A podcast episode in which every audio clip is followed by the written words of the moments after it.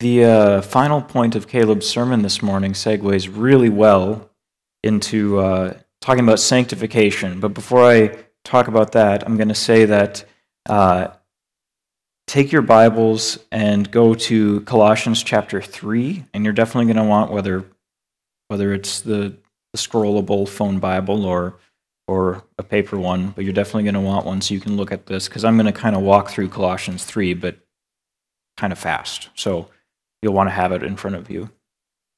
Um, but what is sanctification? First of all, we've been talking about justification, we've talked about adoption. Um, plainly put, sanctification is another part of, of salvation for the Christian. It's the part in which God sets us apart for Himself and also by His Holy Spirit works in us to not only change how we live, but even change who we are from the old sinful flesh into a new creation. And as, as Caleb said, it's, it's a grace. The law, the things that God tells us to do, how we ought to live, those are all graces from God. And it comes to us through Jesus Christ because he, living that perfect life, being that holy person, achieved for us and has given us of all his righteousness. And so we are righteous before him. That's justification. But he also gives us his spirit, which is sanctification. The work of sanctification, which is as we become more and more like him. As it says in uh, 2 Corinthians chapter 3 verse 18, and we all with unveiled face beholding the glory of the Lord are being transformed into the same image from one degree of glory to another. For this comes from the Lord who is the Spirit. And in Romans 8 verse 13, for if you live according to the flesh, you will die, but if by the Spirit you put to death the deeds of the body, you will live. Or Hebrews chapter 12, verse 14 Strive for peace with everyone and for the holiness without which no one will see the Lord. And even something as short as John chapter 14, verse 15, Jesus says to his disciples, If you love me, you will keep my commandments. Something I think that is really, really important to find here, and that I find very helpful, even in that last statement if you love me, you will keep my commandments. Jesus isn't in this place giving us this warning if you don't keep my commandments, I'm not going to love you anymore. No, it's, it's a promise. If you love me, you will keep my commandments. There's a, there's a, a reasoning for us to keep his commandments there. There is in, in showing forth that we do, in fact, love him. But there's also that promise of God, which God is saying, because we know the love of God comes to us when we were yet sinners. We know, 1 John says, we love because he first loved us. We love him because he first loved us. And so as He has poured His love into us, and that love returns from us, love to Him, what that looks like practically is keeping His commandments.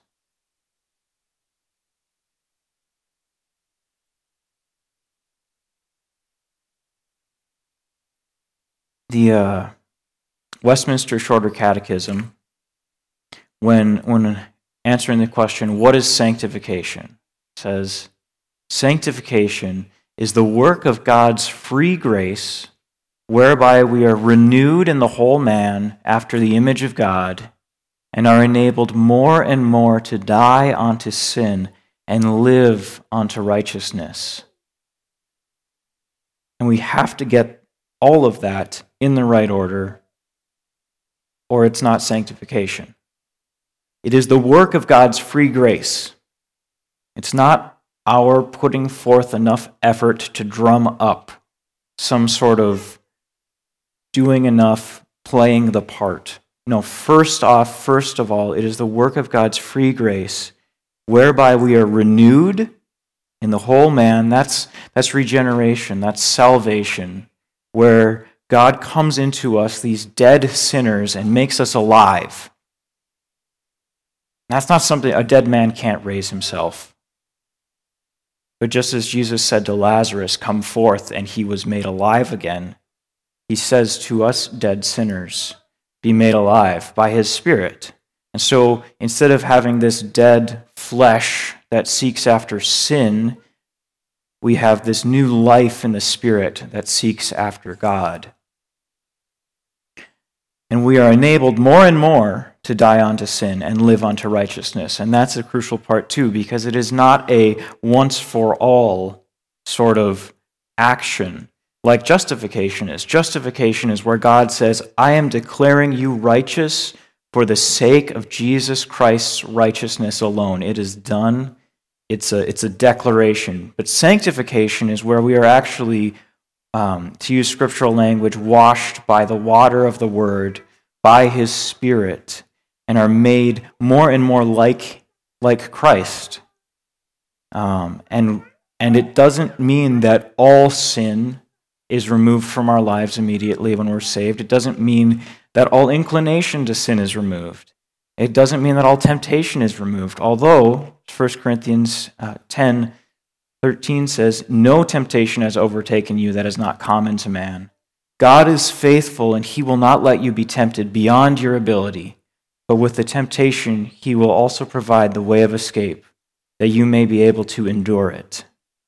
So there is, even there, um, this promise that the sanctifying work of God is such that we can endure the temptations that come to us when we, by the Spirit, put to death these deeds of the body, these temptations to sin.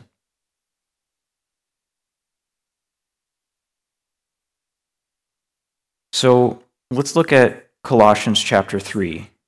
Um, just as a kind of a, a, a text foreseeing how to go about um, in our ways, in our lives, the work of sanctification. Because although it is fully a work of God's grace, that doesn't mean that it happens outside of us making use of the means that God has given. You know, like Caleb said, God is the one who gives the heartbeat. But that doesn't mean that we aren't doing things. I mean, we would be completely dead if God didn't give us a heartbeat, but that still means we do things. And the same with sanctification. It is all a work of God's grace, and we participate in it through means. So let's look at, at Colossians chapter 3. And we'll just walk through that. If then you have been raised with Christ, seek the things that are above, where Christ is seated at the right hand of God. Set your minds on things that are above, not on things that are on earth. For you have died, and your life is hidden with Christ in God. When Christ, who is your life, appears, then you also will appear with him in glory. Put to death, therefore, what is earthly in you sexual immorality, impurity, passion, evil desire, and covetousness, which is idolatry. On account of these, the wrath of God is coming. In these you too once walked when you were living in them. But now you must put them all away anger, wrath, malice, slander, and obscene talk from your mouth. Do not lie to one another, seeing that you have put off the old self with its practices, and have put on the new self, which is being renewed in knowledge after the image of its Creator. Here there is not Greek and Jew, circumcised and uncircumcised, barbarian, Scythian, slave free but Christ is all and in all. Put on, then, as God's chosen ones, holy and beloved, compassionate hearts, kindness, humility, meekness, and patience, bearing with one another, and if one has a complaint against another, forgiving each other. As the Lord has forgiven you, so you also must forgive. And above all these, put on love, which binds everything together in perfect harmony and let the peace of Christ rule in your hearts, to which indeed you were called in one body, and be thankful. Let the word of Christ dwell in you richly, teaching and admonishing one another in all wisdom, singing psalms and hymns and spiritual songs with thankfulness in your hearts to God. And whatever you do in word or deed, do everything in the name of the Lord Jesus, giving thanks to God the Father through him. Okay, the 17 verses there.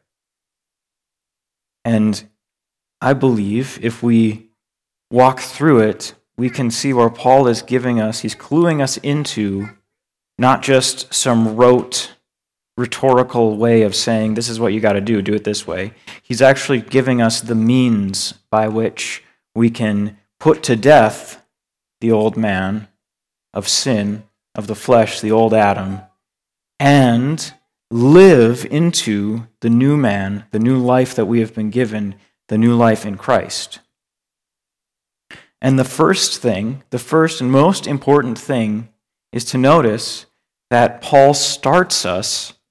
You know, Paul starts the Colossian church. This, I mean, I preached on this a few, maybe a month ago or a little over now. So just a recap of that. But he's talking to these Colossians who are basically very new Christians, needing to know what's just the basics. And there's all these fashionable schemes of divinity, these fashionable ways of of this is how you become holy. This is how you do it. And don't eat this, don't drink that, you know, suffer this, suffer that, you know, subdue yourself. But Paul doesn't start there. He doesn't go there at all. He says, well, first off, get your mind on the reality that you are not the same sinner you were before you came to Christ. Your identity has changed. You are in Christ. That is your identity now. You need to meditate upon that. Set your mind, fix your mind. Seek the things that are above, where Christ is. So you need to rest in and, and meditate and think through and act upon your new identity in Christ. That's where everything of this sanctification comes out of. And then,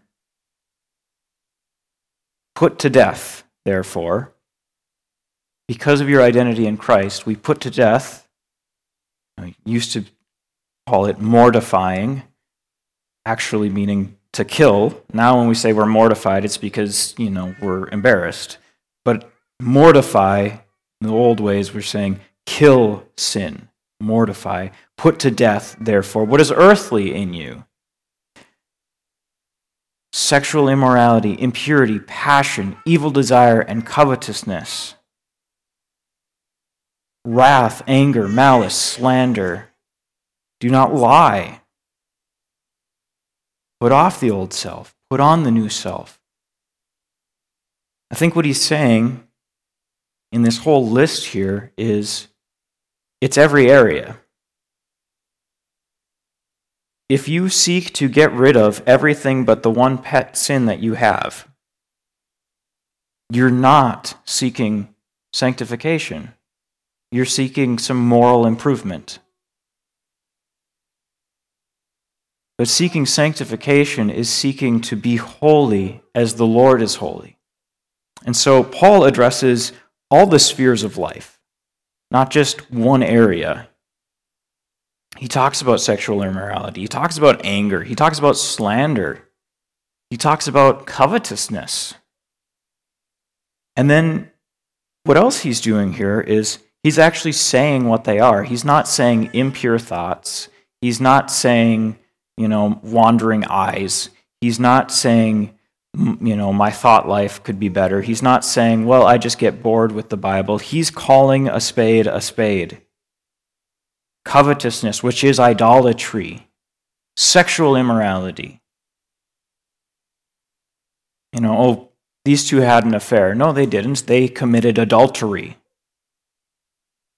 Know, something like that.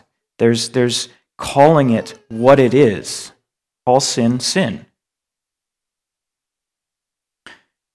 And then also, once again, see that you are not the person who is beholden and enslaved to sin anymore. You have put off the old self with its practices and have put on the new self.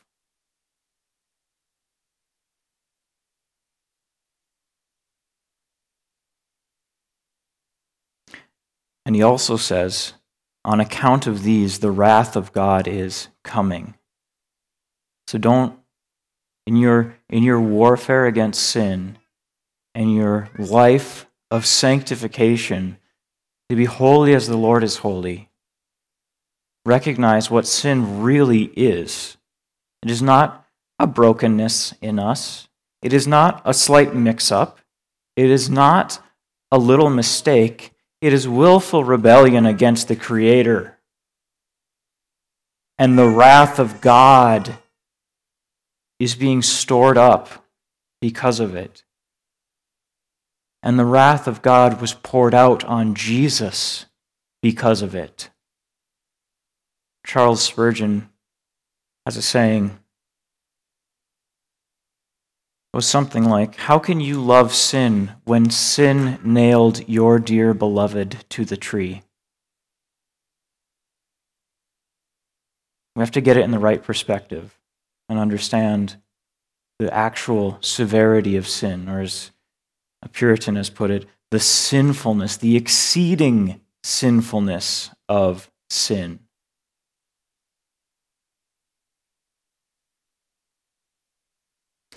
And then we put it to death. there isn't a magic formula other than do it, put it to death. Recognize your identity in Christ. That is the foundation of sanctification.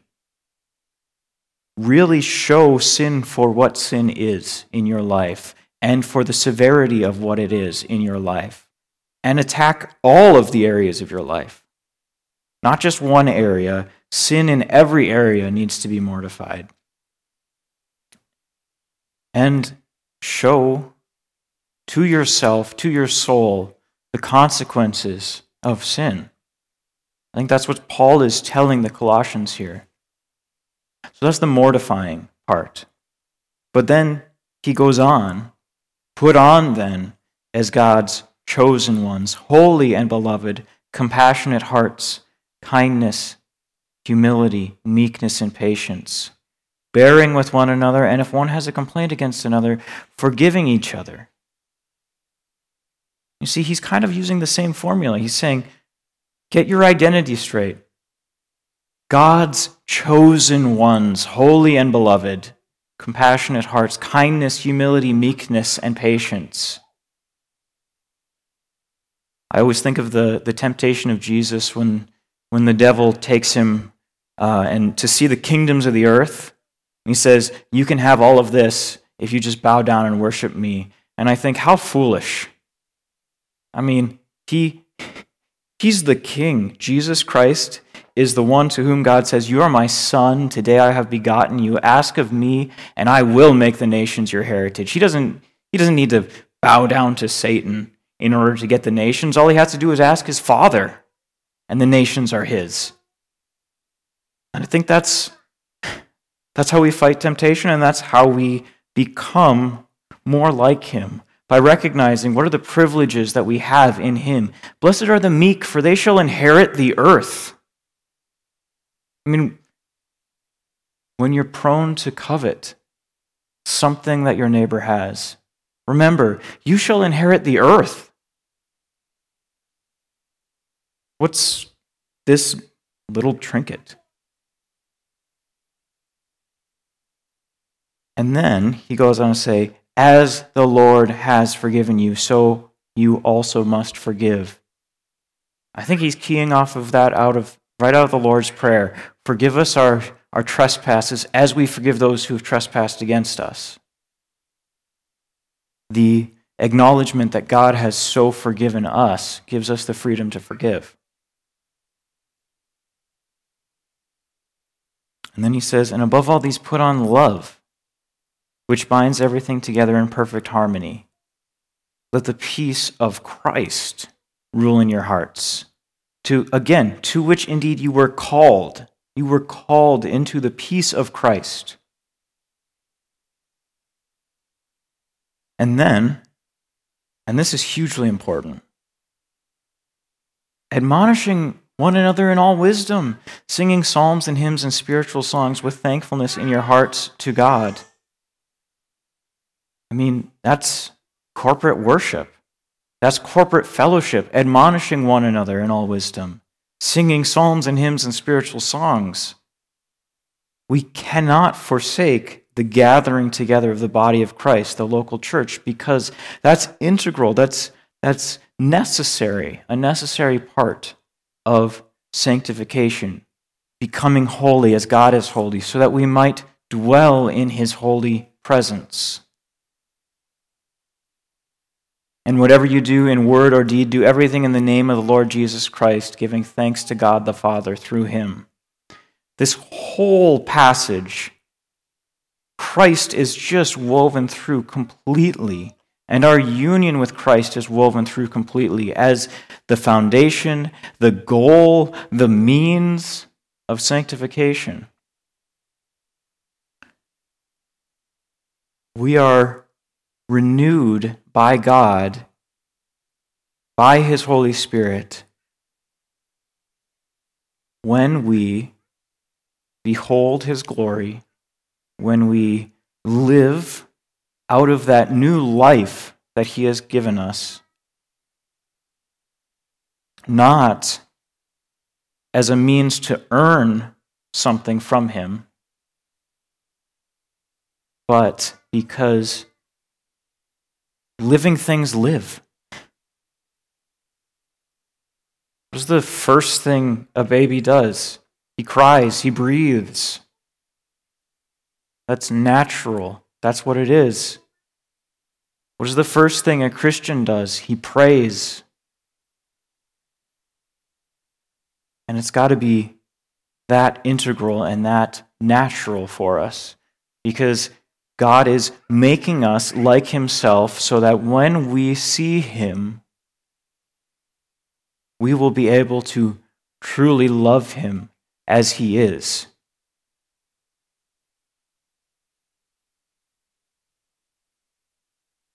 So, again, from the shorter catechism, sanctification is the work of God's free grace, whereby we are renewed in the whole man after the image of God, and are enabled more and more to die unto sin and live unto righteousness.